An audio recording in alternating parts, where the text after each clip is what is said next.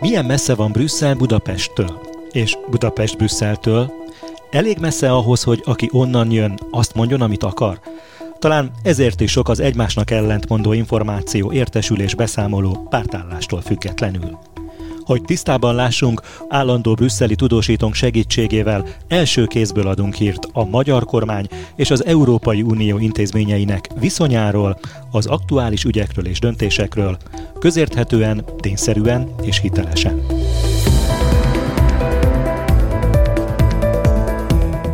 Beszélgetőtársam Gyévai Zoltán újságíró, évtizedek óta a belga fővárosban él, és az európai közösség különböző fórumairól tudósít. Én Vovesz Tibor vagyok. A mai témánk a 2022-es év, az Európai Unió, valamint a magyar kormány és az Európai Unió viszonyának szempontjából. 2022 az az év, amikor az Európai Unió is sokkal határozottabban lépett fel a magyar kormányjal szemben. Az, hogy megtörtént ez a hangnemváltás, mennyiben köszönhető a kialakult helyzetnek, mármint annak, hogy kitört egy háború a szomszédban, és mennyire köszönhető annak, hogy mondjuk most éred be az a feszültség, amit a magyar kormány az elmúlt 10 évben, 12 évben gerjesztett az Európai Unió vezetésével, az Európai Bizottsággal szemben. Én azt hiszem, hogy az ukrajnai háborúhoz való magyar viszonyulás kevesebb szerepet játszott abban a végeredményben, amit ugye most decemberben ugye láttunk, el is beszéltünk majd természetesen, hogy ezt most pontosan akkor ugye mit is jelent igazából lényegében. Tehát abban, hogy az Európai Bizottság a vártnál, mondjuk így a vártnál kritikusabban és szigorúbban viszonyult a, a magyar helyzethez, a magyarországi helyzet, hogy a pénzfelhasználás szempontjából. A, tizen, a tizen, elmúlt 12 évnek viszont igenis én látom a lenyomatát, hiszen tulajdonképpen bizalom teljesen megszűnt, és az, irá, az irántunk tanúsított jó indulat is eléggé megszűnt. Ez azért fontos, mert Szerintem az Európai Bizottság a Budapesttel vívott 12 éves, egy tucat éves viaskodásban először került erőfölénybe Budapesttel szemben, Magyarországgal szemben, ebben a 2022-ben. Miért nem volt eddig Igen. paritásban az Európai Bizottság és a magyar kormány? Az Európai Bizottságnak a kezét megkötötte az adminisztráció, vagy az Európai Unió működése? Mi volt az, ami őket visszavetette? Egyrészt megkötötte az Európai Unió kezét az Európai Uniós szerződések és az Európai Uniós jog. Magyarán, hogy nem volt olyan eszközrendszer az Európai Unió kezében, amely egyfajta horizontális, holisztikus választ adhatott volna. Tehát amikor arról volt szó, hogy a magyar közbeszerzési problémákkal már jó egy évtizeddel küzdik az Európai Bizottság is, de ezt nem tudták kezelni egy egységes rendszerben, hanem ezt úgy tudták csak kezelni, hogy a kohéziós politikai szabályrendszeren belül időről időre hoztak korrekciókat, pénzügyi korrekciókat. Magyarország ezeket általában lenyelte, olyan értelemben, hogy a, oké, okay, a korrekció megtörtént, egy projekt elveszett a pénz, viszont azt átcsoportosították másra. Ez nem váltotta ki azt, hogy Magyarországon változtassanak a rendszer szintű hiányosságain a közbeszerzésnek. Akkor a korrupció ellenesség, magyar igazságszolgáltatás függetlenségét érintő dolgok. Erre az Európai Uniónak az Európai Bizottságnak, bocsánat, különböző eszközei voltak, ezek a különböző eszközek nem értek össze. Például az igazságszolgáltatás esetében arra tud szorítkozni az Európai Unió, hogy van ez az európai szemeszter folyamat, amelynek keretében országspecifikus ajánlásokat fogalmaznak meg. Ezek puha ajánlások, amelyeket Magyarország, nem csak Magyarország egyébként, számos más kormány is fittyet hányt. Ha megnézzük az országspecifikus ajánlásokat, ebben a magyar jogállamisági problematika már megjelent, de ahhoz, hogy ez tulajdonképpen ez a puha ajánlás kötelező erejűvé váljon, és foga legyen ennek a rendszernek, az kellett, hogy jöjjön egy új jogszabály. És ez az új jogszabálynak szerintem a legnagyobb előnye az Európai Unió számára, hogy egy olyan eszközzel ruházta fel az Európai Uniót egyrészt, amely a magyar kormánynak a lágy ágyékát érintette. Pepe Gerő van szó, hogy először kapcsolta össze a jogállami hiányosságokat, illetve azoknak a kockázatát, legyenek azok rendszer szintűek vagy egyediek, az uniós pénzek az uniós kifizetésekkel, az Európai Uniós költségvetéssel.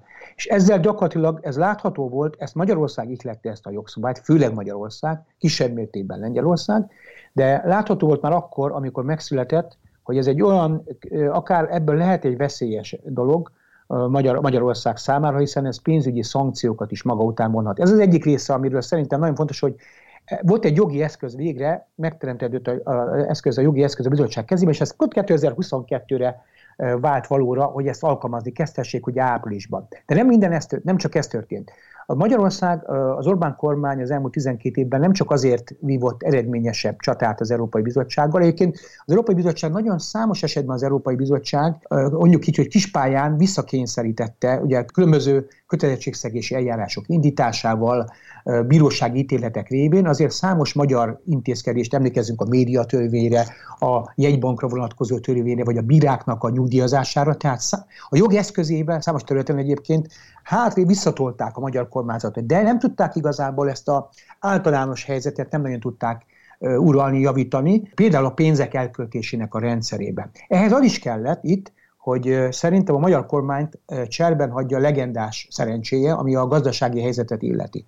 Azért azt látni kell, hogy mikor az Orbán kormány ugye 2010-ben megalakult, akkor egy nagyon rossz gazdasági helyzetet örökölt, és ennek az első években az is az eredménye, hogy 2012-ig folyt egy, egy küzdelem egy költségvetési küzdelem a Európai Bizottsággal, aminek az lett az eredménye, hogy 2012-ben Magyarország számára felfüggesztettek pénzeket. Erről sokan elfeledkeznek, de nem ez az első pénzügyi szankció, amely, amelyet a magyar Orbán kormányal szemben hozzanak. A gazdasági, makrogazdasági feltételrendszert Magyarországgal szemben próbáltak ki először az Európai Unió, ugyanúgy kohéziós pénzek kötelezettségvállalások felfüggesztésére volt szó. Szóval ebből értett a kormányzat lépett. De ettől függetlenül úgy gondolom, hogy olyan szerencsés, kedvező pénzbő pályára tudott állni a magyar gazdaság az elmúlt években gazdasági növekedéssel. Láttuk, hogy Magyarország elég erős gazdasági növekedést tudott produkálni, és ugye Magyarország nem tagja az eurozónának, ezért az Európai Unió nem tudja annyira markában tartani sem Magyarországot, mint hogyha például az eurozóna tagja. Ezt kihasználva szerintem a magyar kormányfő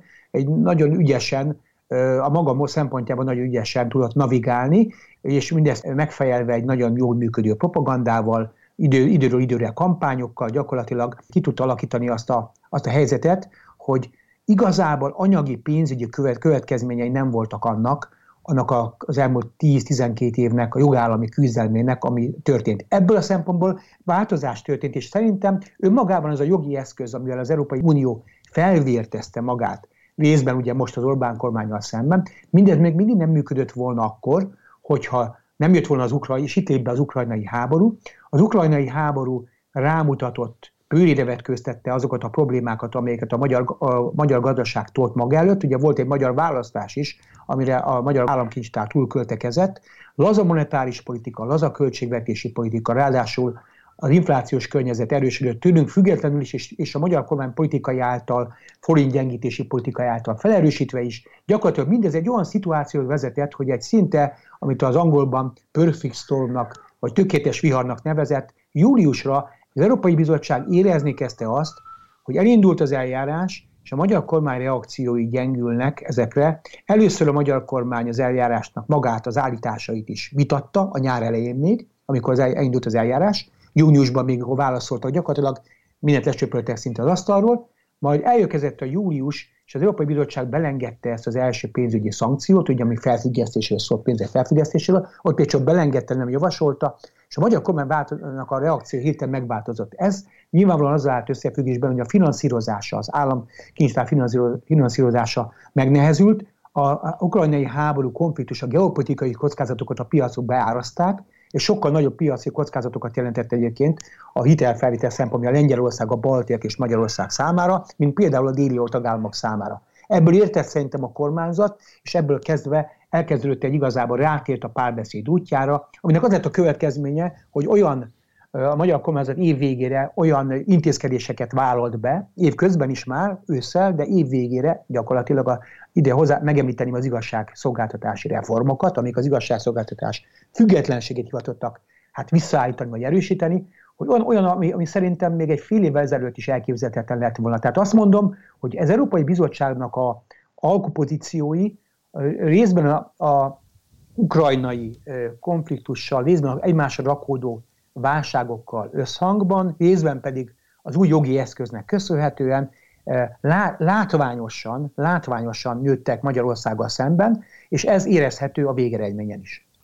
Mit várhatunk 2023-tól? Szerinted hogyan fognak alakulni a magyar kormány és az Európai Unió közös dolgai? Orbán Viktor nem változott az elmúlt 10-12 évben.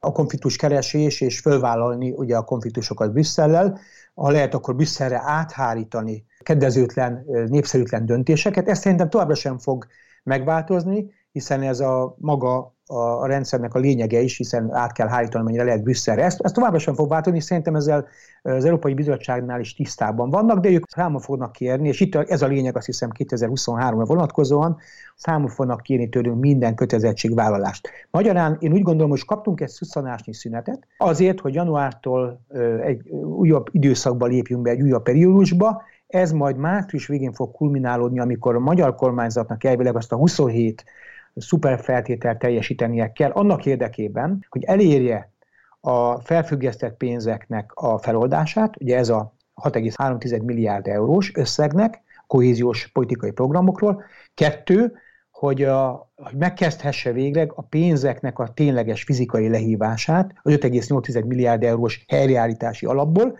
hiszen a pénzt egyelőre csak kitették az ablakba, de még az ablakot nem nyitották ki. Ahhoz, hogy az ablakot kinyissák, azt 27 lakatot viszont fel kell törni a magyar kormánynak. Na most ugye, hogy ez hogyan fog történni, és milyen körülmények között arra hatása lesz majd a külvilágnak, és a hatása lesz az ukrajnai háború, a szankciós rezsimek alakulásának, és sok mindennek másnak is hatása lesz, amiket szerintem ebben a pillanatban még nem is látunk.